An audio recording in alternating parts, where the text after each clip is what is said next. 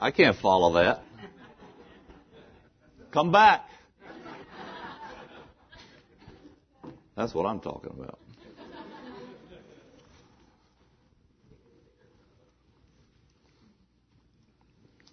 Well, we're still in Luke chapter 1. You can go read in Matthew, Mark, or John if you want to, but I'm staying in Luke 1 for the moment. And the ladies are all happy and the men are all upset because they know they get to come in and sit at the back.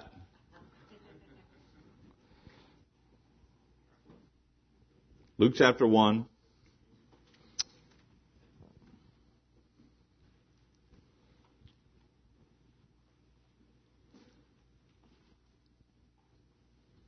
Verse 76.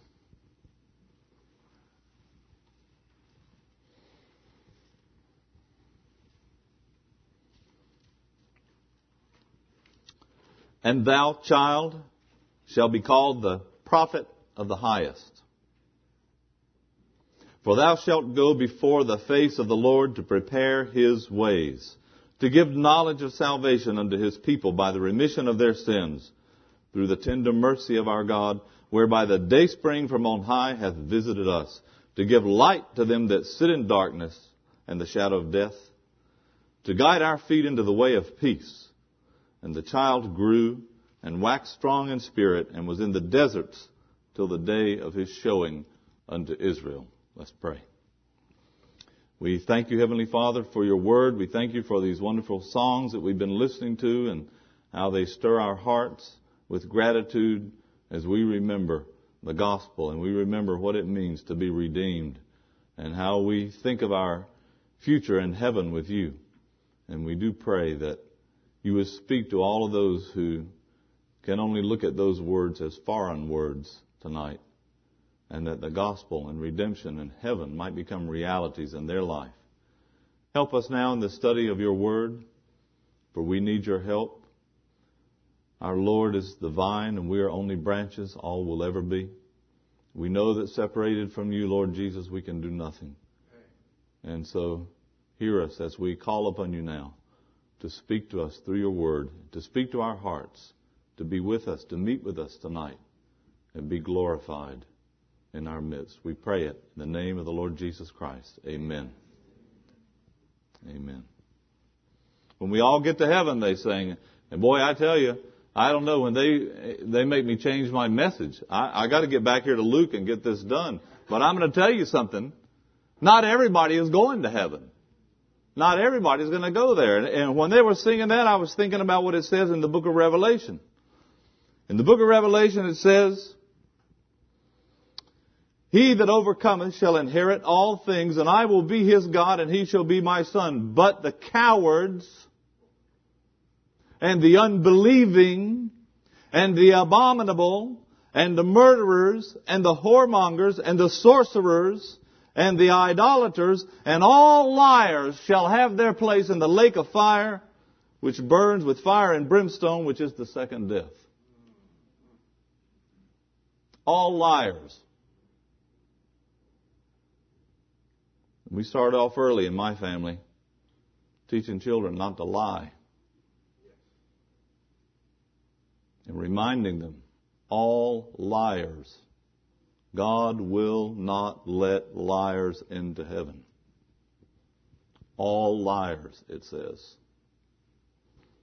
Who is the father of lies? All lies are born in hell. All lies are born in the devil's heart. All lies are born in our rotten, sinful flesh. But there are no lies in heaven. God said not going to be any lies there. But you, you looked at the list, didn't you? There's something worse, something at the top of the list that's worse than being a murderer, that's worse than being a sorcerer, and that's worse than being an idolater and a liar and a whoremonger, a person who goes with prostitutes. There's something worse than all of that, and it's to be a coward.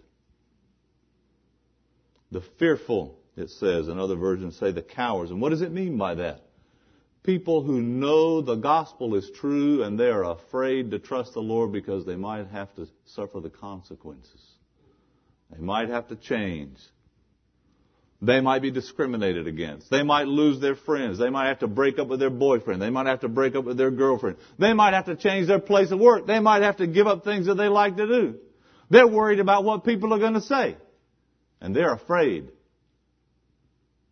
Like we used to say when I was growing up. Fraidy cat, fraidy cat.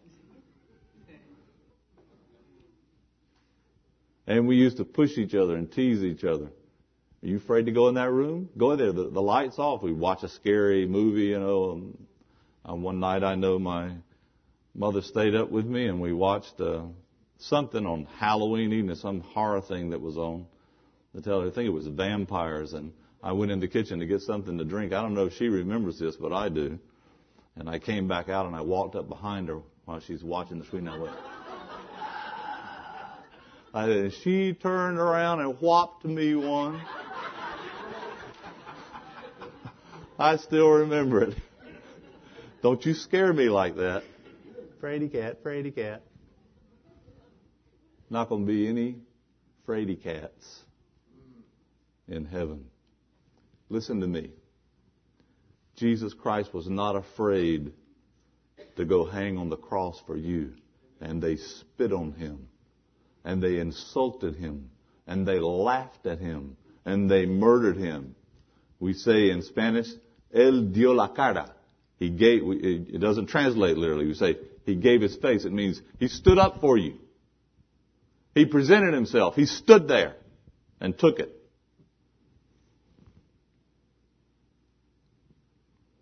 And the Bible says, if you won't confess me before men, I will not confess you before my Father who's in heaven.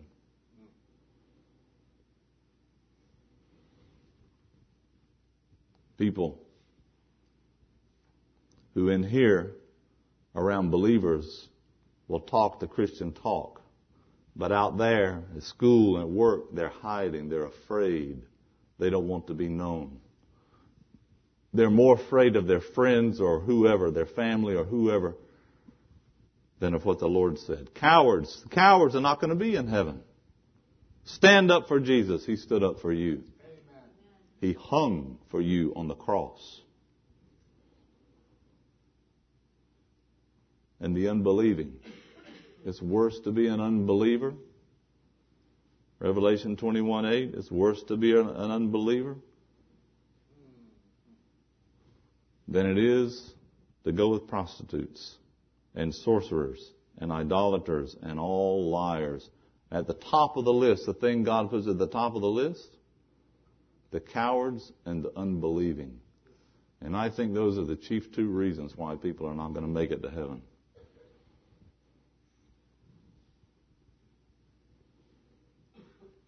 God can't make you believe. He will not coerce your will. He invites you to believe. He gives you reasons to believe. He tells you the wonderful story of the gospel. He offers you redemption as a free gift, salvation, the washing away of your sins and, and to give you a new life, a whole new life. And it cost you absolutely nothing. It cost him everything. He offers it to you, but he will not force it upon you. He didn't have a little meeting with the devil before the foundation of the world and say about election, I'll take this one and you can have that one. And I'm going to save this one and you can have that one. And they didn't divvy up the human race before, before time and decide who they were going to get, let get saved and who they were going to send to hell. That didn't ever happen. Whosoever will may come, the scripture says. And, when, and Moody said, when you go in the in the pearly gates, you see there on the side where you're going in, it says, Whosoever will may come. And when you get in and you look back from the other side, it says, Chosen in Him before the foundation of the world. And that's exactly the way it is. God chooses to save people who come to Jesus Christ and trust in Him. That's how it works. So don't, we say in Spanish, no te calientes la cabeza. Don't heat up your head. Don't get an overheated head trying to figure all of those things out. Just come to the Lord. It was wonderful singing we had tonight, but I can't let that pass without asking you if you're sure you're one of the people that's going to make it to heaven. Because if you're not, Songs like that will haunt you for all eternity. It's a wonderful thing to sing it and to feel it in your heart, the joy, because you know it's true. But it's torture to hear songs like that and to, and to, even to sing with them and to enjoy them. But you, in the back of your mind, you got that nagging doubt. But is that me? But am I saved? But am I redeemed? Do I know what it means? Am I really going to be in heaven? Did I sing about heaven on earth only to go to hell for all eternity? Revelation 21:27 says, There shall in no wise enter into it. It means heaven, since they sang about heaven. There shall in no wise enter into it anything that defiles, or whatever works an abomination, or makes a lie, but they whose names are written in the Lamb's book of life. And whose names are written in the Lamb's book of life. But those people who have come to the Lord Jesus Christ and said, like that story I told you about that friend of mine who's, who taught his children to pray every night. Teach me that I am the sinner that Jesus died for on the cross. Have you ever come to the Lord that way? I am the sinner that Jesus died for on the cross. It was for me. It was for sins that I have done. He groaned upon the tree. Because that's how you get saved. You identify yourself personally with the Savior. I did the sinning, He did the dying and the suffering, and He saves me. I can't save myself. I can't reform myself. Only Christ can save me. But no one, God has rules for heaven, and there's not going to be any contamination there, and there's not going to be any defilement there. There's not going to be any sin of any kind in any way, shape, or form. Nothing that defiles will enter into heaven.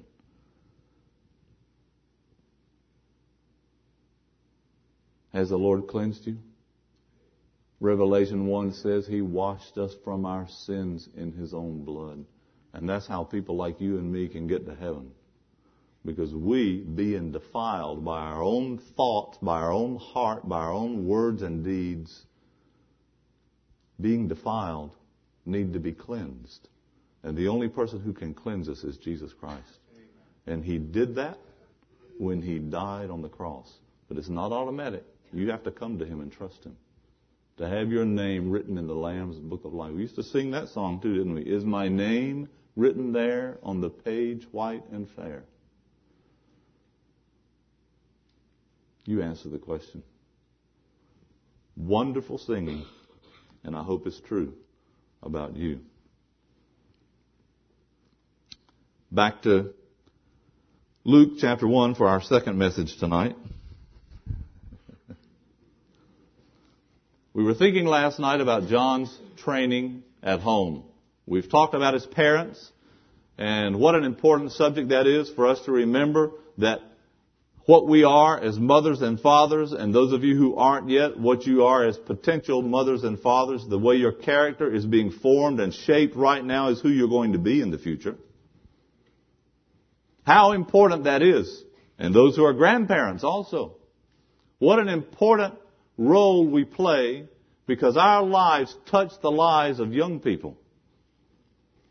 And God was going to bring His Son into the world and He was bringing a messenger before His Son to prepare people, to prepare the nation of Israel for the coming of the Lord Jesus, the coming of the Messiah. The nation was not prepared and the nation needed the voice of a man who would speak for God and God sent a messenger in the form of a little boy in the form of a child conceived in the womb of Elizabeth, the wife of Zacharias. A miracle child. Born to a woman who was old and barren, had been all her life. Never had any children.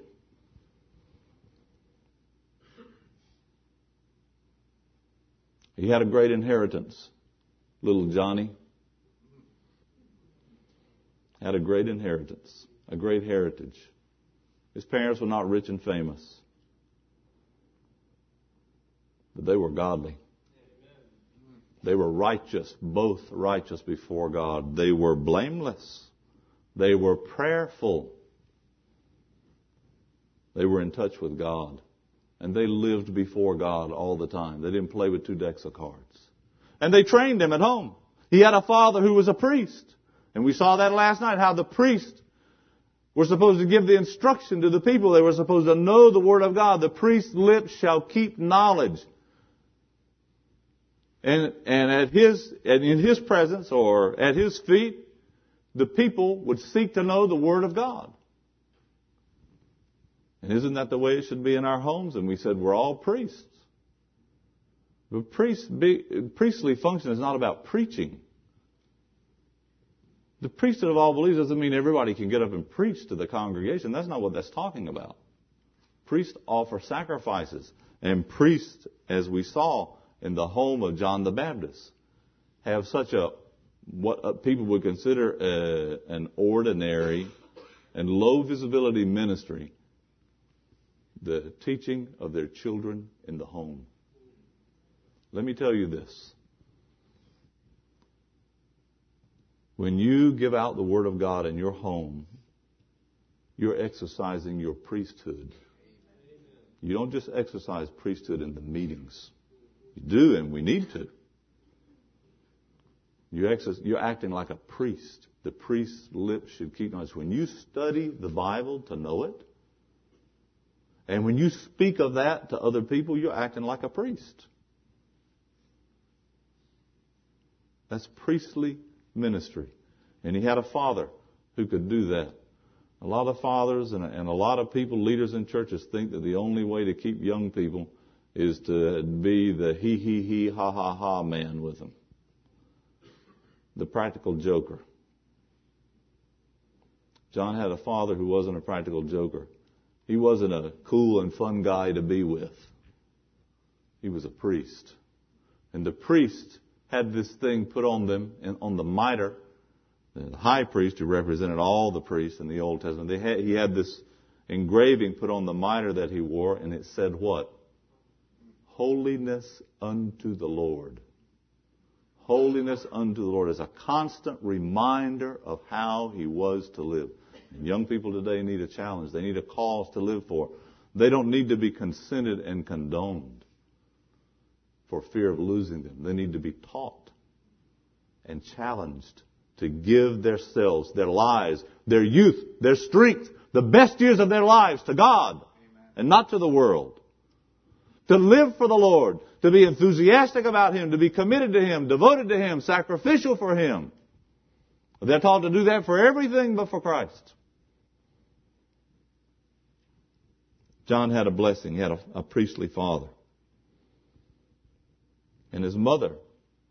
We didn't spend much time talking about her, but I want you to remember Luke chapter 1 says she was of the daughters of Aaron.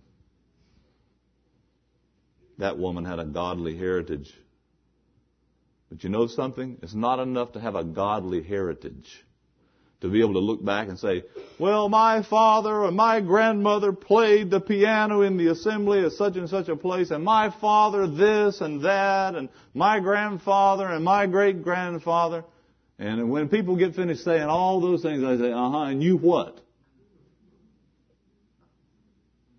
We had a fellow come to visit us one time when I was on the base, when I was still in the service Uh, in Turkey. I was on the base there, and he came to the base chapel, and he was the biggest clown you have ever seen. He came with a, a group of people that were supposed to do some kind of a, a theatrical interpretation of a Bible passage. There's no need to go into all that now, but he eh, in the presentation and outside of it and his doing, he was the biggest buffoon.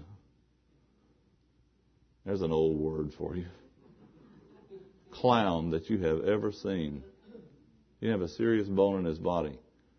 And to top it all off, he came and flounced around and plopped down in the seat beside me and laughing and carrying on. And he said, well, uh, he said, I don't know if you know it, but he said, Spurgeon was my great, great, great grandfather. And I said, well, the only way you could tell it would be by doing a genetic test.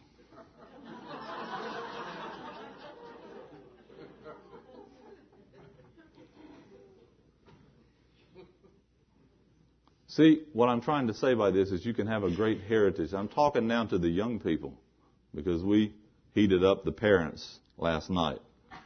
But you can have a, a wonderful heritage and you can throw it all away. You can trash it. You can blow it completely. Josiah, the last and great king of the good kings of Israel, who brought in that great revival in the times of Jeremiah. And Josiah had three sons that ruled after him. The first one, no sooner did he get on the throne than he threw away and trashed everything that his father had done. Don't get me onto that. We'll, we'll never finish with John.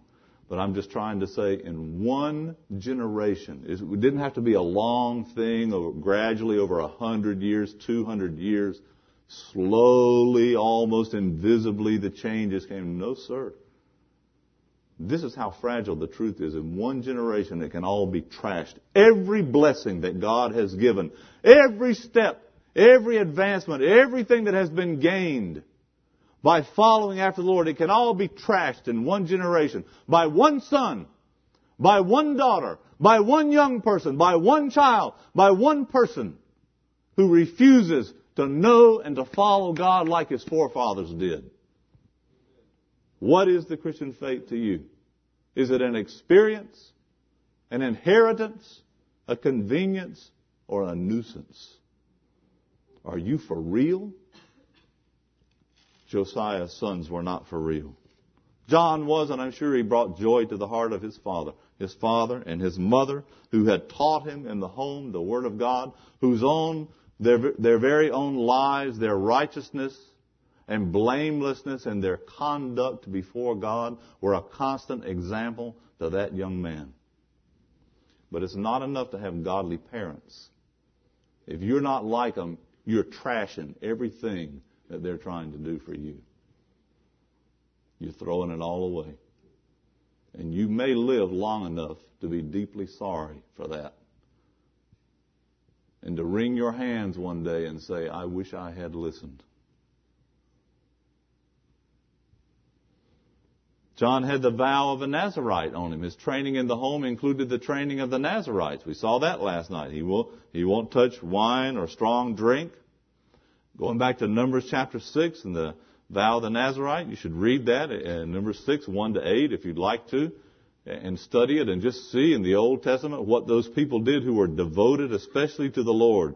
They gave up even things that were legitimate in order to be devoted completely unto the Lord. Pleasures simple things, food and, and other things that, that, that were legitimate. They weren't things that were wrong, but they gave them up in order to give all of their attention and their devotion to the Lord and to be set apart, especially for Him.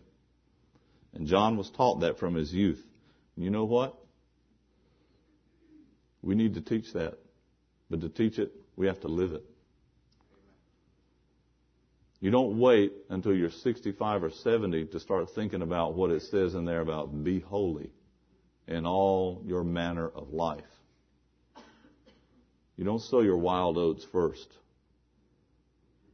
There's no need to sow the wild oats. And everybody who sows them is sorry that they did. The Nazarite, devoted to God not afraid to be different. No. And a lot of people are today. They're afraid or ashamed to be different. Their friends are going to laugh at them because they don't do what their friends do, because they don't go where their friends, because they're not, they don't talk like their friends do, etc., etc. And we as parents sometimes are so worried about this, and as young people, so obsessed with this point of fitting in and being like everybody else that it means absolutely nothing to us what God's Word says. And parents, we are guilty for encouraging them and consenting them instead of teaching them God's ways.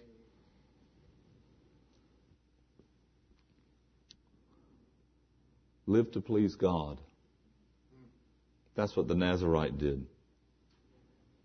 Not like those of the world who live to please themselves. Holiness unto the Lord. And we, we were coming to this last night when we stopped. In the third place, John's training at home was marked by this. His was a life directed by God's Word. Directed by God's Word. God had spoken through the angel to his father, and God had filled his father with the Holy Spirit to speak, and thou, child, and he spoke to him and he told him what his life was going to be like. Here is a child whose, whose life was molded and guided by the Word of God. And in this we ought to be able to say about ourselves and about our children, my life and my family's life and my children's life. And children ought to accept it and they ought to say, this is the way I want to live. I want to live like John. I want to live guided by God's Word. Better to live a few, a few years of quality life knowing and serving God and, have, and having done something for Him that will count in eternity, than to throw it all away, to trash it and go into an eternity lost. Or maybe to go to heaven empty handed.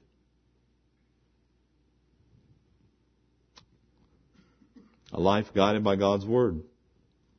Verse 15 of chapter 1, he had said, For he shall be great in the sight of the Lord. The angel told him that. They lived before God. We saw that back in verse 6. They were both righteous before God. And in verse 15 he says, and that's how he's going to live. He's going to be great in the sight of the Lord because hear me now. The most important thing is how God looks at it. Not how your friends look at it. Not how the majority looks at it. But in the sight of the Lord, that's where things are made right. And if in God's sight it is right, then the whole world can be against you and the whole world is wrong. And that's why someone said one time, one plus God is a majority. A life guided by God's Word. And we have it. And we have so much more than they did. We have the whole written Word of God given to us. In those days they had the Old Testament written and complete. But just think about how much more we have. We have the Old Testament, and some of you still haven't read it. And I don't know how you can understand the New Testament. You, are blocking out two thirds of the Bible and the foundation on which the New Testament is written and based. It's like coming into a movie or reading a book and, and going two thirds of the way through it and then picking it up from there and then going out and talking to people like you know everything about the movie or the book. Do what?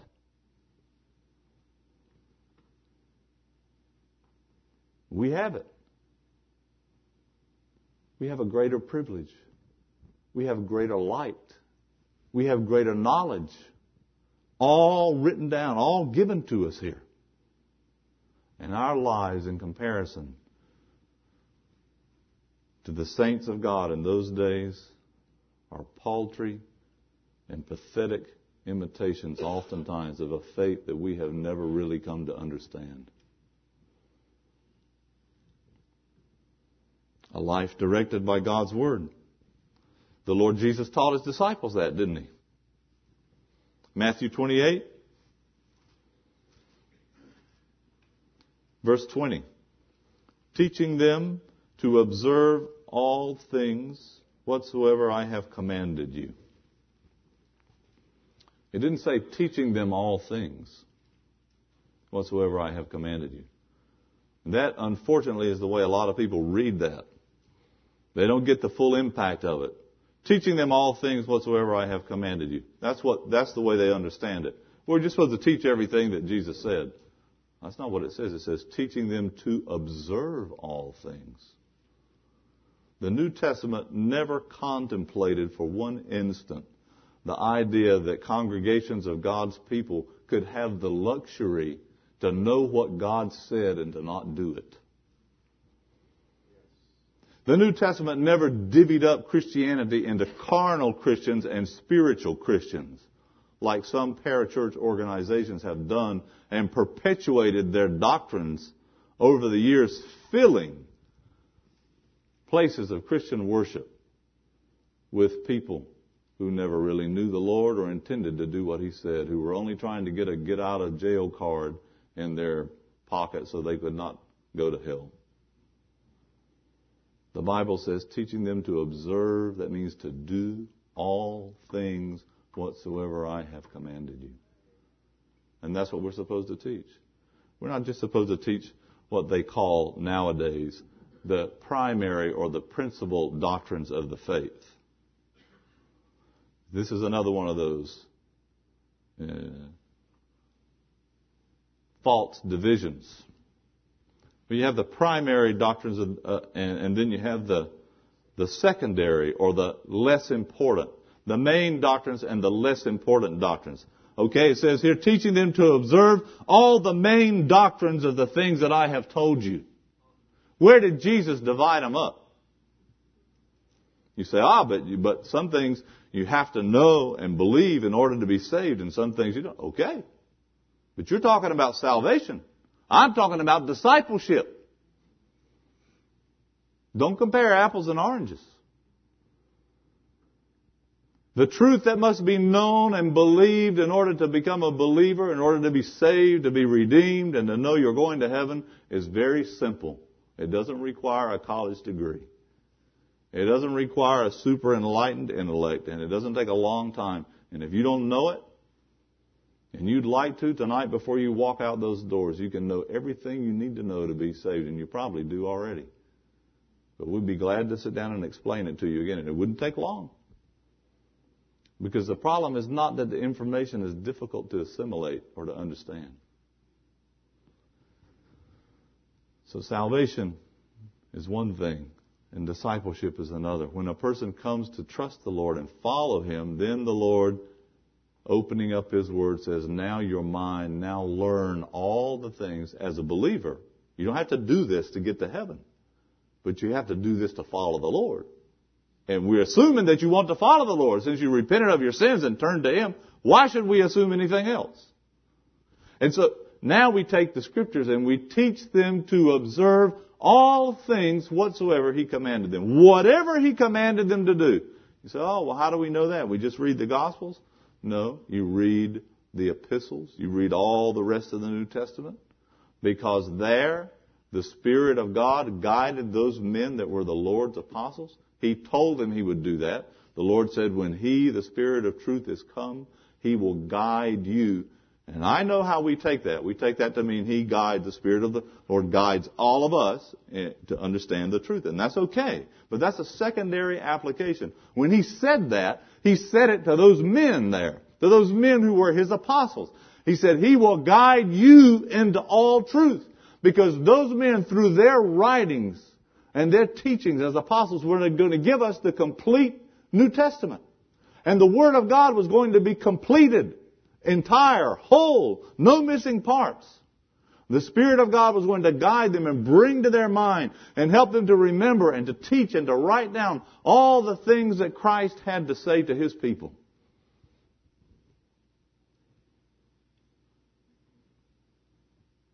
So we need to have a life directed by God's Word. And we need to know what it says. And we need to stop trying to figure out which teachings and doctrines are optional. Because if you're a disciple of the Lord Jesus Christ, you're not ever going to convince me that you got an optional teaching or doctrine in the Word of God. Because Matthew 28, 20 is going to have to be cut out of my Bible first.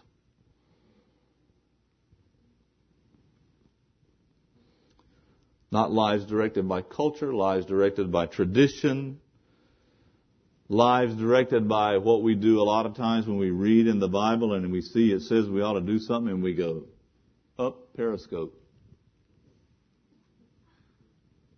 Oh, look, there's a church over there and, and they have lots of people and they're not doing that, so it must not mean that. Don't look around first to see who else is doing it or isn't doing it. Let's have an agreement between us. If God's Word says it, that's it. That says it. I don't care who else is doing what. Don't talk to me about what they did here and what they're doing there. And what I care about is what God's Word says. And, and I think that's what you care about. But we don't want to fall into this trap of comparing and looking around and shopping around to see, oh, well, but over there, I like that because, no, no. I want to learn to like what God's Word says and to do what God's Word says. Even if I'm the only one. Even if no one else is doing it. If God's Word says it, I'm going to do it. Amen. May God help us to have that attitude. But you know what? If you have that attitude, I'm going to tell you a nice surprise you're going to find. You say, even if I'm the only one, and that's the way you should say it, but you're not going to be the only one. You will find, if you obey implicitly God's Word, that God will lead you into contact and fellowship with other people who want to do the same thing. He will. You're not going to be the only one. Elijah stood there on the mountain and he said, I, only I am left. And he complained to the Lord and told him what had happened to all the prophets. And, and the Lord said, Well, I have 7,000 that haven't bowed the knee to Baal or kissed him. Because that's what they did. Just like they do with images today in certain churches. They bow down to the images and they make the sign and they kiss the feet of the images and kiss the hand of the images and all these things. That comes from pagan idolatry. It has nothing to do with Christianity. I have all these who haven't bowed the knee to Baal or kissed him, the Lord says. You're not the only one. But let's go back. Even if you were, even if you were the only one, so what? So what? Didn't we already say the majority is nearly always wrong? You can nearly, eh, without looking at the Bible, you can nearly decide most questions just by looking around and saying, what is everybody else doing? Okay, I'm going to do the opposite. You'd probably be on pretty safe ground in a lot of things just by not doing what everybody else did. Of course, we're not talking about being strange uh, and, and being contrary and contradictory to everyone else or being ornery. We're not talking about that. I think you understand what I'm saying. We need to read the Word of God. We need to know what it says. We need to give our counsel based on the Word of God, the advice that we give based on what the Scripture says. The book of Proverbs is wonderful. I don't know how many times we've read it that way in our family. It has 31 chapters. Most months have 31 days. So guess what we do? What day is today? Day 25. Well, today at home they'll be reading Proverbs chapter 25. So you can read those chapters five and six, and there where it talks about the immoral woman. I said, you betcha we read them. In my house, they're not going to learn about that stuff out on the street. We read it and we talk about it, what it means. Now, I want them to learn early. I don't want them to get it from television and internet and magazines and friends out on the playground and all this other kind of stuff. We read it. Listen, my son, he says so many times. So much counsel about every possible aspect you can think of of Christian living, of life on earth. All the counsel, all the advice given. And there it is written down. And that's a wonderful thing. If you can't think of anything else to do, just start reading the book of Proverbs. You say, well, I don't know what to say. I can't stand up and talk about the book of Proverbs. I'm not, I can't speak like that like you do. But you'll have to. The book speaks for itself. Just read it. And ask the Lord just to help you to, to select one verse as you're reading and just say, this verse is the verse we want to think about today. You read all these verses. Let's just think for a minute about this one and then just have a little prayer and that's the end. Just think about what a wonderful thing it would be if you went through the book that way with your children. Now, the wonderful thing is, first of all, it would have an effect on you, wouldn't it? Yes, I'm including myself. I know every time I point like this, I got three pointing back at me. So when I say you, it's just my way of having an extended conversation with you. I'm always including myself. Wonderful thing to do. And it says, the hand of the Lord was with him. I like that. The hand of the Lord was with him. Verse 66 of Luke chapter 1.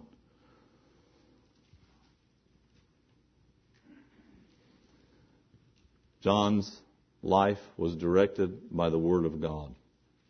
Parents, are we willing to direct our children's lives by the Word of God? Or are we going to take the counsel of the ungodly that's given to us every day in every way by the world around us? And children, young people, are you willing to have your life directed by the Word of God? To say, I'm making a commitment to the Lord Jesus. I'm going to do what He says in His Word. even if I'm the only one, and I don't care if they laugh. I'm going to be like Christian and Pilgrim in Pilgrim's Progress when they walked into the city of Vanity Fair and they laughed at them because they dressed different and they talked different. Their speech was different and their companions were different and they tried to give them things and have them buy the things there in Vanity Fair, all the entertainments and the pleasures in Vanity Fair and make them stay there instead of going on toward the celestial city. And when they offered them all those things, they said, what? Buy the truth and sell it not. I said, that's what we're interested in, the truth. Buy the truth and sell it not. And the world doesn't have any truth to sell you.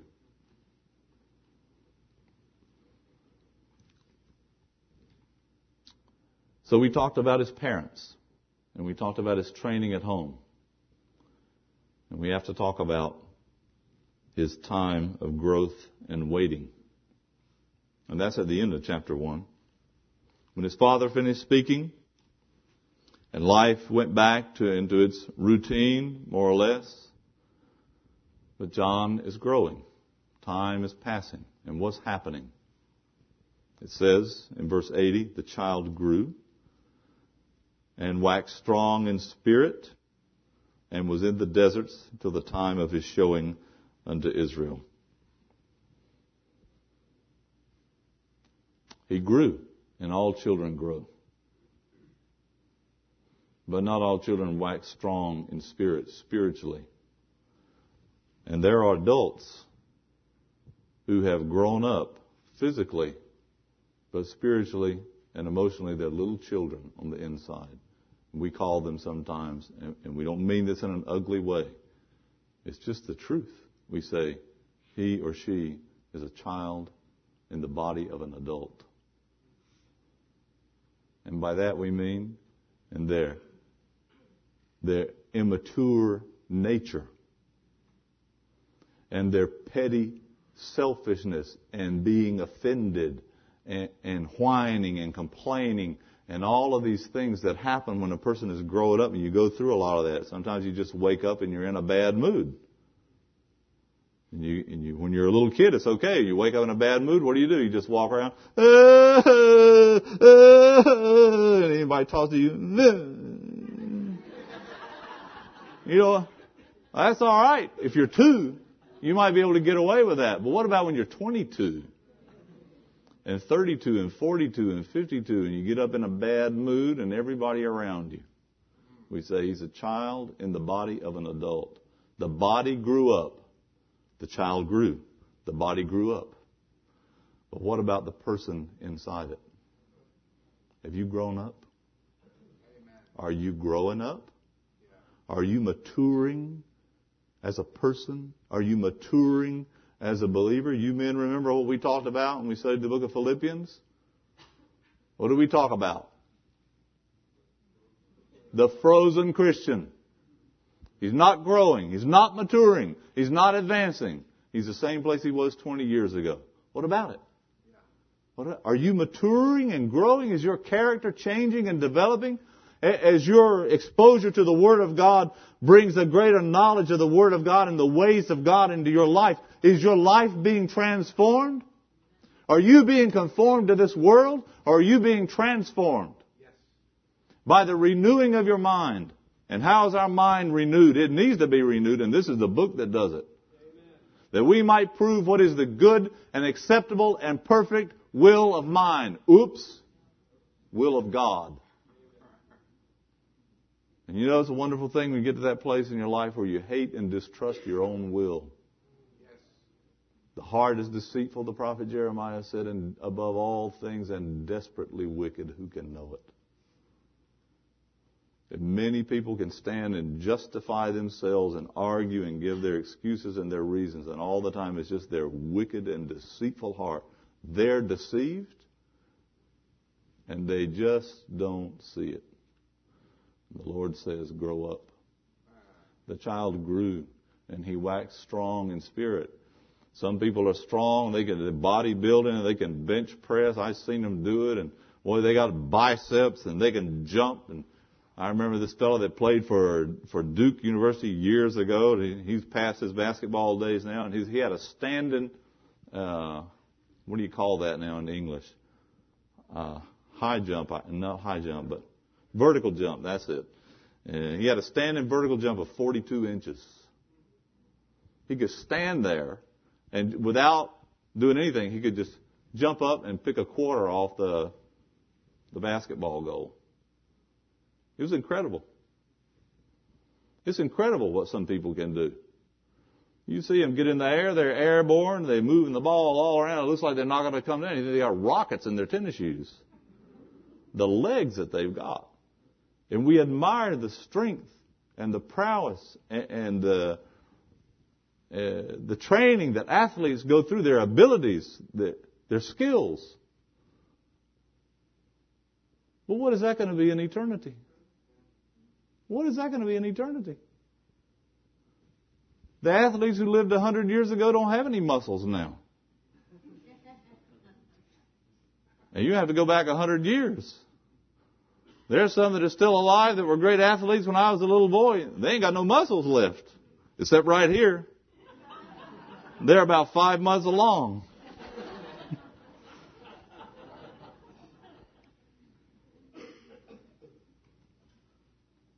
Are you growing strong in the Lord?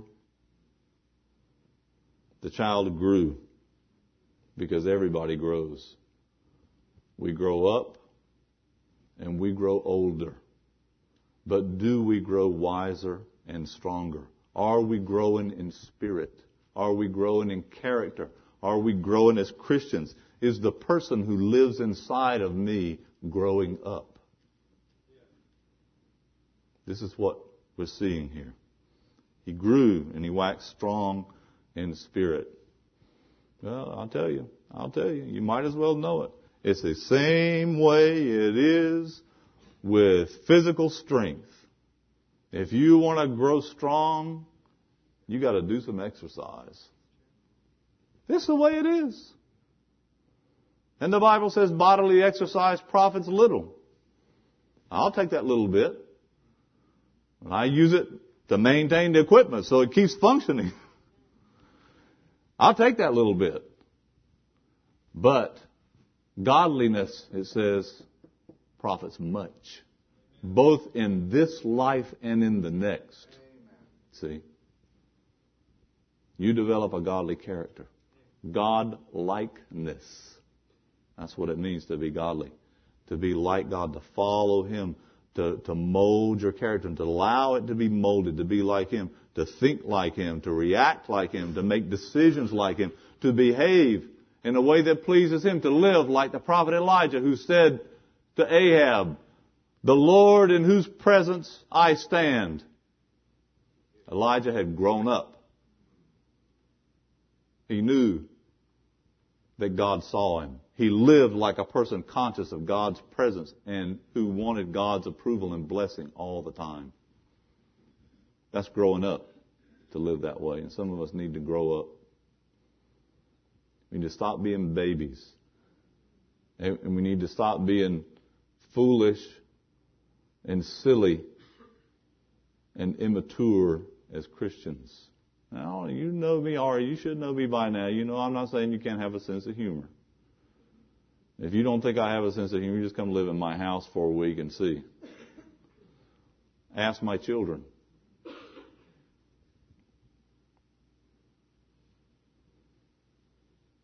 But life is not a joke, and life is not a game. Life is not a diversion. Life is serious. Time is short. Only one life twill soon be past and only what's done for Christ will last. You see? And when you think like that, you've grown up. You're growing up in your thinking. You're growing up. You're becoming strong in the Spirit. And it says here, he was in the deserts till the day of his showing unto Israel. I know in, the new versions it probably says he was in the seminaries. That's what they would like for it to say. Uh-huh. But then, ain't what it says. He's not in the seminary. He's not in the Bible college. The desert. What do you know about the desert? Well, the desert's a quiet place where when you walk out there in the desert with your cell phone or your wireless laptop, you get this little thing on the screen that says those two words that everybody in California at least hates. No coverage. I love it. No coverage. But you got coverage from God when you're in the desert. He never leaves us or forsakes us. And T-Mobile and Verizon and Cingular and AT&T and Sprint, they can't say that. He never leaves us or forsakes us. He was in the desert. The desert is a quiet place where you have time to do what many people in Western society are afraid to do. To think and to meditate. I'm not talking about the lotus position. I'm talking about reviewing things, going over things in your mind, meditating, analyzing, weighing, reviewing, deciding, appreciating some of the things you're thinking about and rejecting others and growing as you're thinking. John had time. He didn't have any boom box out there. He didn't have any ghetto blaster. I can't remember the name of that park in San Francisco, the one that goes right down to the to the sea. Yeah, the Golden Gate Park. Yeah, I remember one time speaking at Parkside Chapel many years ago, and uh, went for a walk that afternoon in the park. We were just walking along, enjoying the. It was cool there and nice, nice day, and we didn't see too many kooky people where we were walking. Walking down this sidewalk, you know, there's this paved walk that goes all the way down to the sea, you know. And uh, so we're walking along, and pretty soon we hear behind us, boom, boom, boom, boom. I turned around, looked, I didn't see anything. I didn't see anybody coming on the walkway. Pretty soon, boom, boom, boom, boom, boom, boom, and I look around, here comes this guy. He was about, he looked like he could have played tackle for the 49ers. Huge guy. He must have been 280 or something like that. I don't know how tall he was. But he's got on mirror sunglasses and a backward baseball hat and he's got roller skates on and he's got this huge boom box he's holding up here on his shoulder like that. Got all the batteries in there charged up. Man, he was sharing his music with everybody. if you can call that music. Ba-boom, ba-ba-boom, ba-ba-boom, ba-ba-boom, ba-ba-boom. And off he went down there. And I just stood there and watched. I couldn't believe it. Man, you can't even go for a walk in the park anymore. But you know what? There are people who live like that. And there may be some of us who live like that. We're afraid to be quiet and still. And some parents have never taught their children to be quiet and still. You know, teach them to sit down and be quiet and still. John learned to be still and quiet. You think, oh, that's a cruel thing. That's a Puritan thing. No, it's not. It's a Bible thing to learn to be still and quiet and think. Because when you're still and quiet, God can speak to you. And you turn off the radio and the games and the TV and the CD and all these other things and just be quiet and think. And if it's not this gadget, it's that gadget, and they got them in the buses, and they got them in the airports, and everywhere you go, the world is blaring and forcing information at people, and entertainment at people, because the idea is to keep people entertained until they reach their destination, so they don't think too much. You don't want to think about where you're going, or what might happen to you. It's like the stewardesses on the airliners. Their job is to keep everybody happy, all the passengers happy until they reach the destination. They bring them a magazine. They bring them a drink. They used to bring them food. Now they don't. Well, soon they. Anyway, we won't go into all that. But this is the way it is. And they, you know, a pillow, would you like a blanket? And the bathrooms are at the front and the back. You stay in your half of the plane and you stay in your half and all these things. Keeping people happy till they get to their destination. That's exactly what the world is doing. All of the, the philosophy, all the different kinds of education and the religion and the politics and the entertainment and the art and all these things that the world has. The world's got something for everybody. For everybody. But the whole point is the world is a system organized and headed by the devil for the purpose of keeping people happy without God. That's what it's for. And that's why God calls us to be separate from the world. The world is a, is a stewardess. Uh, is a system that acts like a stewardess on the airplane that's going to hell. Keep people happy. Keep them entertained. Let them laugh their way to hell. Let them invest their way to hell. Let them reform socially and politically their way to hell. Let them do whatever. But don't, whatever you do, don't let them sit down and think and ask the question, if I were to die today, right now, if I were to die, where would I go? What would happen to me? Don't ask that question. And don't think about those kind of things. And people are afraid to be alone and still and quiet. And that's why they always, in all the rooms of the houses, have got the televisions and got them on all the time. And that's why there's so many things speaking to us and talking to us. The whole idea is don't think. Don't think. Don't meditate. Don't reflect. Don't analyze. Just have a good time. Don't take it too seriously. Or like that song from so many years ago, take it easy. That was the idea. In the desert, you don't have any of that. And God put John in the desert so John could be still and quiet and hear God's voice when he spoke to him. So John wouldn't be like everybody else. Somebody called him, when they described his childhood, they said, the strange child the child who was socially underdeveloped. Because he wasn't in all the programs eh, eh, eh, and all the activities and he didn't have all the well-developed social life and he wasn't busy. Like we are running from the time the sun comes up we're up and running and off we go and first here and then we take them there and then we take them there until finally we get home and we all fall dead into bed. And we get up the next day and off we go to the rat race again and who is still and who is quiet and who's listening to God and who has time to.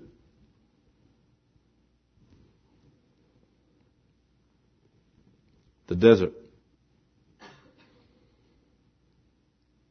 Place of silence and meditation and waiting, and waiting is good. And I said it the first night when we began, or the first day. When God prepares a messenger the first thing he teaches that messenger is to be still and listen to God. And don't move until you know what God has said.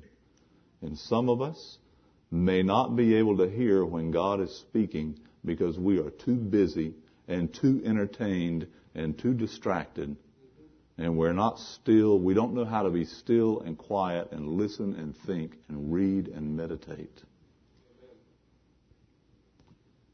Dear brothers and sisters and friends, these are the old virtues that have been lost in modern society that must be recovered in our lives if we're going to know what true spirituality really is. If Christianity is going to be for us a real experience and not simply an inheritance or a convenience, we need it.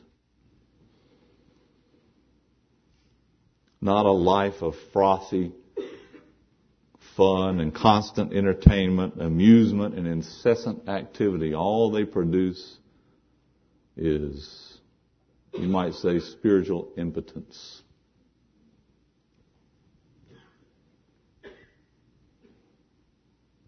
How long did he stay there?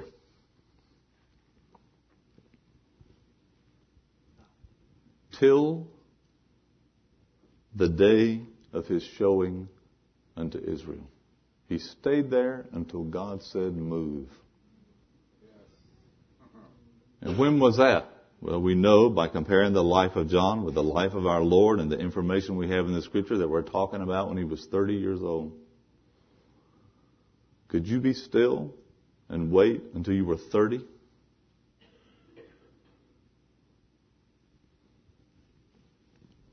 Would it be wasted time if you were waiting on God?